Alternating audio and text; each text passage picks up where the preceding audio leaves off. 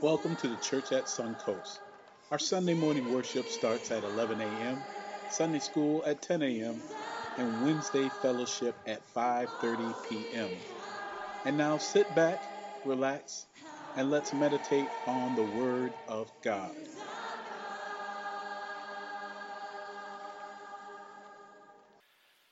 I'm always amazed when I get a package in the mail of furniture that Karen has ordered. We got one just the other day of a bench and a table for the kids to do their grandkids to do their homework and play games on.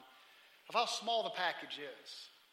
I'm like, really? There's a table and chairs and and it all comes all mashed up with a thousand different screws and a thousand different bolts and those little wooden pegs, you know, and sometimes the wooden pegs don't fit in right and it'll drive you nuts. I, I actually opened the box thinking I'd have my grandsons help me put it all together. And when I saw the thousands of pieces, I thought, this is, this is a disaster waiting to happen.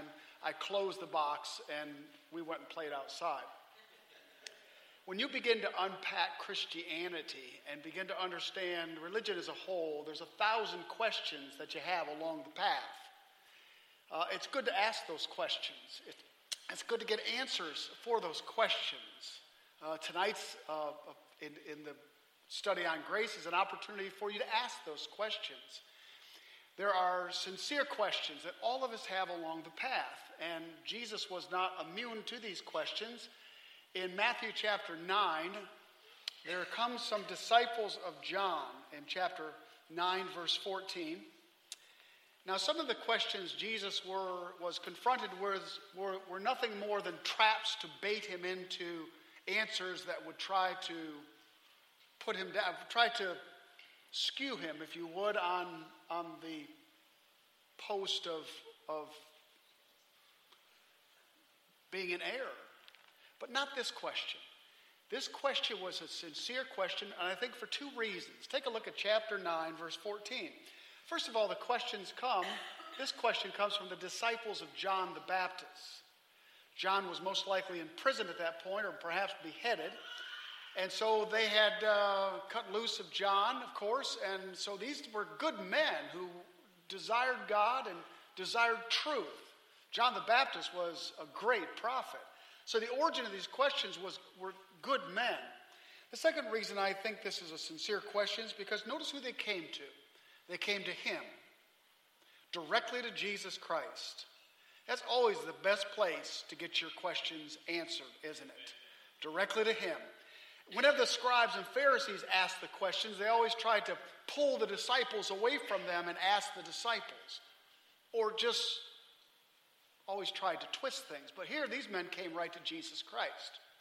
Let me make a side note in, in that when you ask questions, of any religious leader or any fellow Christian, the best we can do is try to answer you out of the scripture and out of the truth of what Jesus taught and said. That's our goal. Never to share an opinion or a position based on that, but a position based on the scripture. And so they came to him, and notice what they asked Why do we and the Pharisees fast? But your disciples, they do not fast. Good question. Sincere question from men who really wanted to know. Why are you not doing what we're doing over here? Why is it when I come to your church, you're not wearing suits? Why don't you have a visitation program like our church over there? Why do you have a visitation program when our church doesn't? Why don't you meet on Sunday nights like our church? Why do you meet on Sunday nights unlike our church? These questions are still asked, are they not? Why don't you serve the Lord's Supper on a more regular basis? Or why do you do it all the time? We all get into religious ceremonial settings. And sometimes through our whole life, we're used to this. And then we come on something different and we think, well, why aren't they doing this or that? John's disciples said, Look, we go without food, we sacrifice. We're, making sacrificial choices here to serve God and to know God and get closer to God. And your disciples look like they're just party animals. They're just having a good time with you. They seem way too joyous, way too celebratory, way too non sacrificial for us. That's a good question. Notice how Jesus answers it. He doesn't talk about fasting, doesn't talk about that at all. He talks about context and person. Notice it down in verse 5. 15.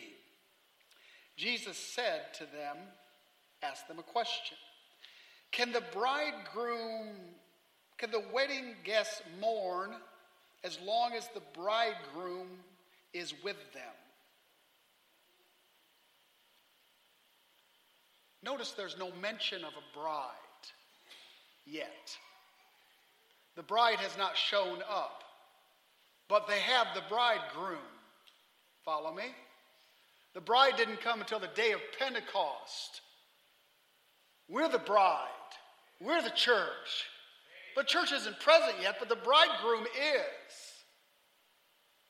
The wedding guests are those in Jesus' direct proximity, those disciples that are surrounding him.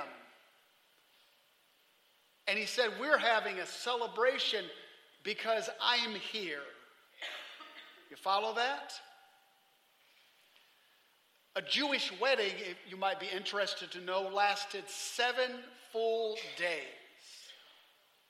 It wasn't like an afternoon and evening and boom, it was done. For seven full days, family and friends and music and wine and dancing and partying went on day and night, seven full days. You, know, you talk about being worn out. We get worn out by one simple little party. Seven days of celebratory behavior. That's what a Jewish wedding was. Seven is God's number for completeness. At the end of that seven days, they were married. Jesus chooses to answer this question by a wedding festival. Isn't that interesting? He goes right to a ceremony of a wedding. What is a wedding, by the way? It's a celebration of the greatest choice you have to make. Who are you going to marry? Let me scan the crowd for the singles and teenagers in our midst. The biggest decision you have to make is who are you going to marry? It's really one of the, the biggest and only decisions you have in life, pretty much. You didn't decide when you were born or who you were born to or the family you got thrown into. You, weren't, you didn't decide on a lot of different things. But you get to choose your wife, you get to choose your husband. That's beautiful, isn't it? Make good choices by all means. This is a celebration of the greatest choice that you possibly can make. And Jesus said, I am here as the bridegroom. Choose me and celebrate. You know, Jesus chooses who he calls, and you choose who you come to. This is a mutual choice. See, I chose Karen. That wasn't surprising. What was surprising is she chose me. She didn't just like go along with it in the front seat of the Datsun 210 back in 1970, whatever. It took her a while to answer, but she finally did. I tell you, when you ask somebody to marry you, seconds turn into hours. And all of a sudden she said, Okay, I'll do it. Twisted my arm. Have you chosen Jesus Christ as your Savior? Are you born again? You got to choose, you know. I wasn't always married to Karen. There was a time that I made my choice and she made her choice, and we hooked up, and we've been hooking up for about 38, 39 years now. But there was a time it started. Was there a time it started for you? Had to be. Had to be. Notice verse 15 again. So Jesus said to them, Can the wedding guests mourn as long as the bridegroom is with them? Of course, no. I love that because the Christian life is one of joy and celebration. It's not, it's not drudgery, it's not sacrifice, it's not difficult. It is one continual feast and festival of celebration. I had to come to a time in my Christian life, I began to ask myself some hard questions. Like maybe I'm not doing this thing right because it's so much sacrifice and I'm not enjoying. Are you enjoying your Christianity? Almost sounds sacrilegious, doesn't it? Almost sounds like blasphemy to say you actually enjoy your Christianity. Is it a joy to know Jesus Christ? It should be all the time. All the time. Constantly. The constant party. Notice, he says, the days will come when the bridegroom is taken away from them. Oh, enters the legalists. Oh, the bridegroom has been taken for 2,000 years. We are to mourn and fast. We are to drudge through this thing till Jesus appears in the sky. I don't think that's what that verse is saying at all. There was a time when the bridegroom was taken away from the wedding feast festival and the wedding guests, not the bride. He was taken away when he was crucified on the cross, and for three days he was buried in that grave. Yeah, he was taken away. And in that period of time, before the day of Pentecost, when the Holy Spirit brought him back to this earth, there was to be mourning and fasting, but not today. Not in our age and not now. I reject that. Notice he says, The days will come when the bridegroom is taken away from them, and then they will fast.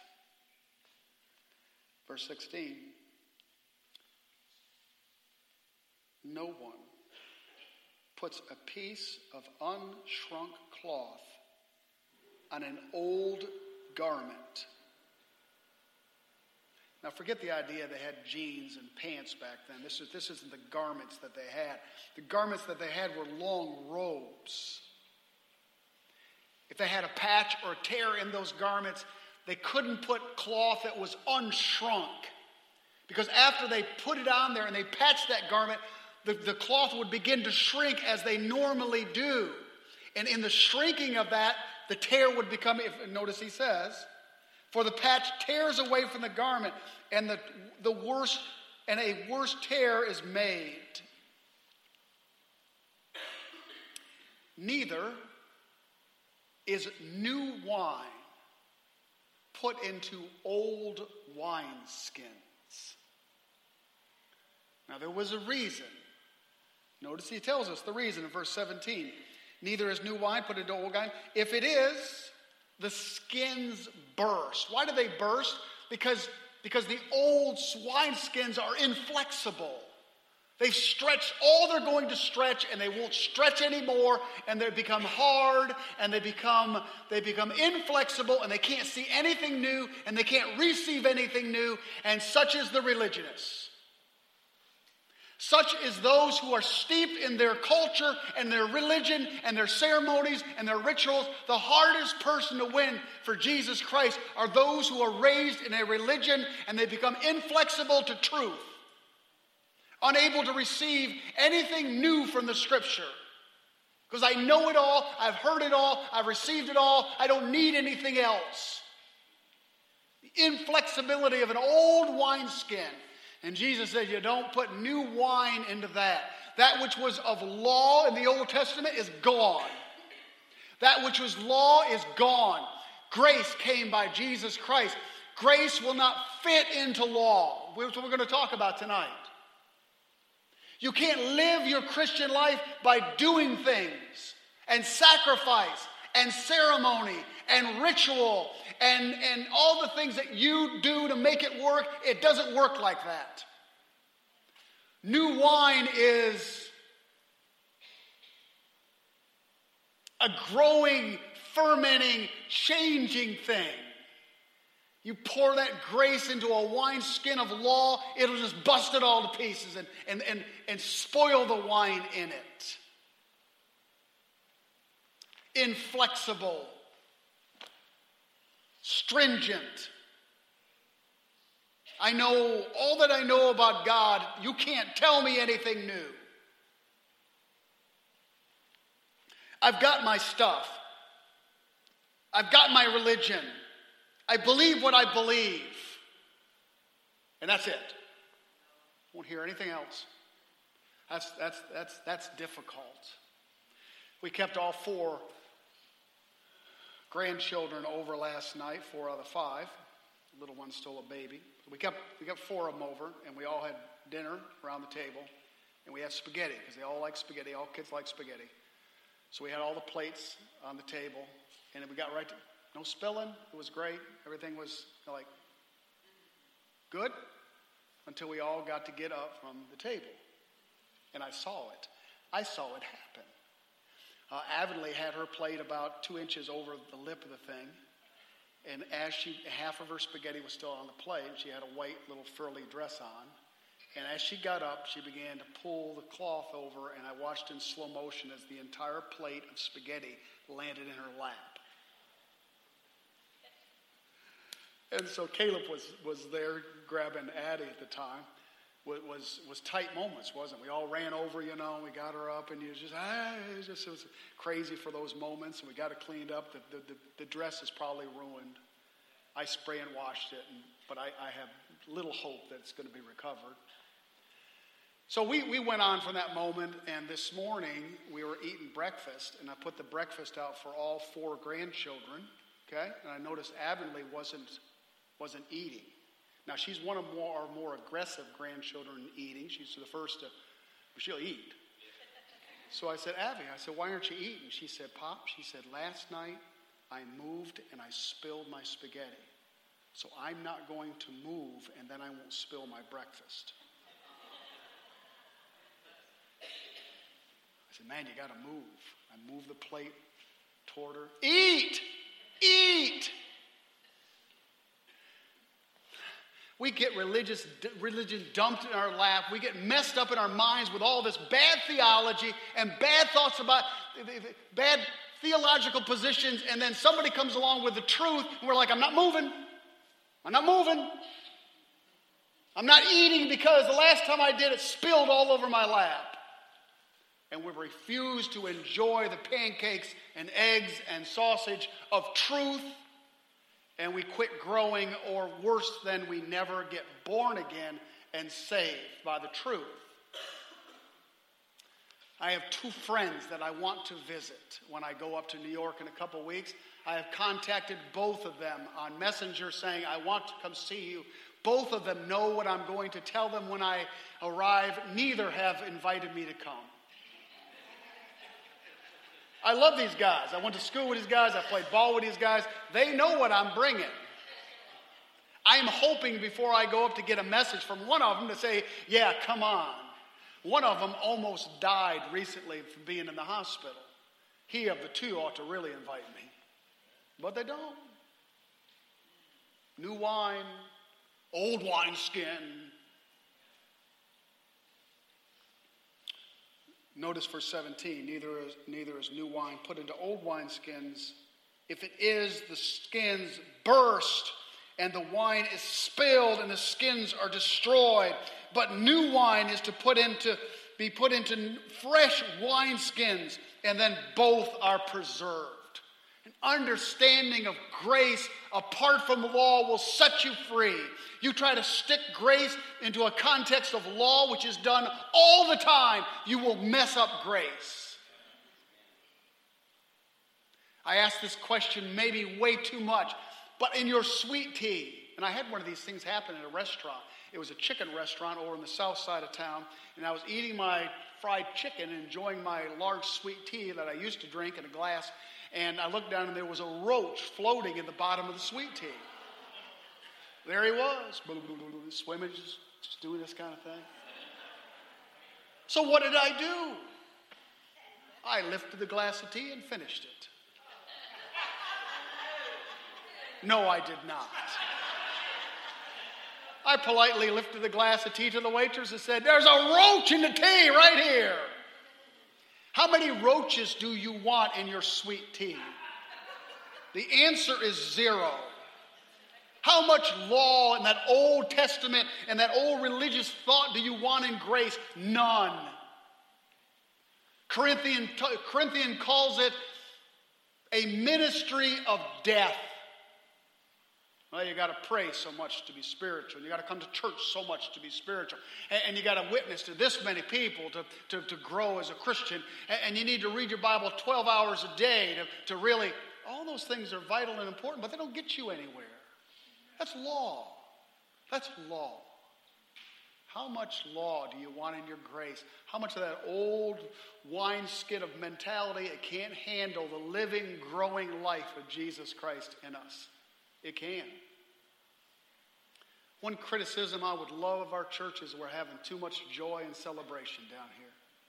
They're not serious enough. Yes, we are serious about Christ. We are serious about the lost. But one criticism I we are to be a people of joy and celebration. Because grace is alive, Christ is alive here.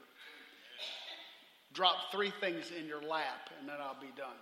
Three things in your lap quickly, and then I shall be finished. Tell me you've got those three things.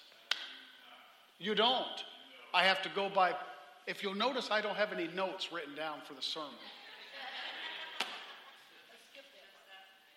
Skip it and go home. That's what we want to do? Come on, Bev. I'll give it to you the best I know. Joy. Joy is to be the celebration of the path of our life. A joyous celebration should be our constant diet and path.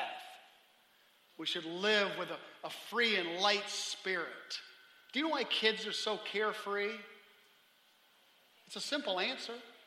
They don't, they're not aware of the pressures of life. They don't know anything about a mortgage, an electric bill. They don't know anything about a, a, a, jerky cousin or a, you know, a grown, they don't know about the neighbors being stupid with them. They don't know about life and, and, and they don't know. They're inoculated to the pressures of life. You say, well, there's no way to be like it. Jesus said, unless you come to me as a child, you can't come to me. A child, all they know is I got a mom and dad and they love me and take care of me and I don't worry about my next meal. The grandkids won't worry, oh, what are we going to eat tonight? What are we going to eat, Pop? I have to call them in and say the spaghetti's ready, ready to go in your lap right here. Just, just come, come sit at the table and eat. We are to live lives as children of God, fully trusting Him in joyous celebration. I'll tell you another thing everything else should be rejected theologically. Any kind of position or teaching or, or, or anything that brings you into bondage should be rejected out, outright. The Galatians had a problem with their freedom, that they had given it back. Paul said, no. Embrace your freedom that is in Jesus Christ and live free. And that's just about the two things I remember. I got a third, but it's just gonna, it's just gonna be gone. Lord wasn't meant for it to be here. Oh, there it is. Bev, you were about ready to go home, but you can't go home now. That's the only one I. Re- that's the only. Yes.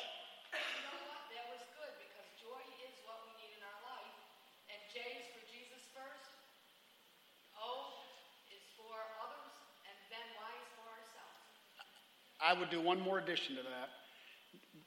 J is for Jesus. Forget about others and yourself. When you're fully focused on Jesus Christ, the others and yourself are reactions. There's not three things you need to focus on, there's only one, and that's Jesus Christ. Because our ever growing life, His ever growing life, is our reality. This is real. This isn't words from a preacher. This is, this is life to us. And that ever growing life is like wine within us, giving us joy.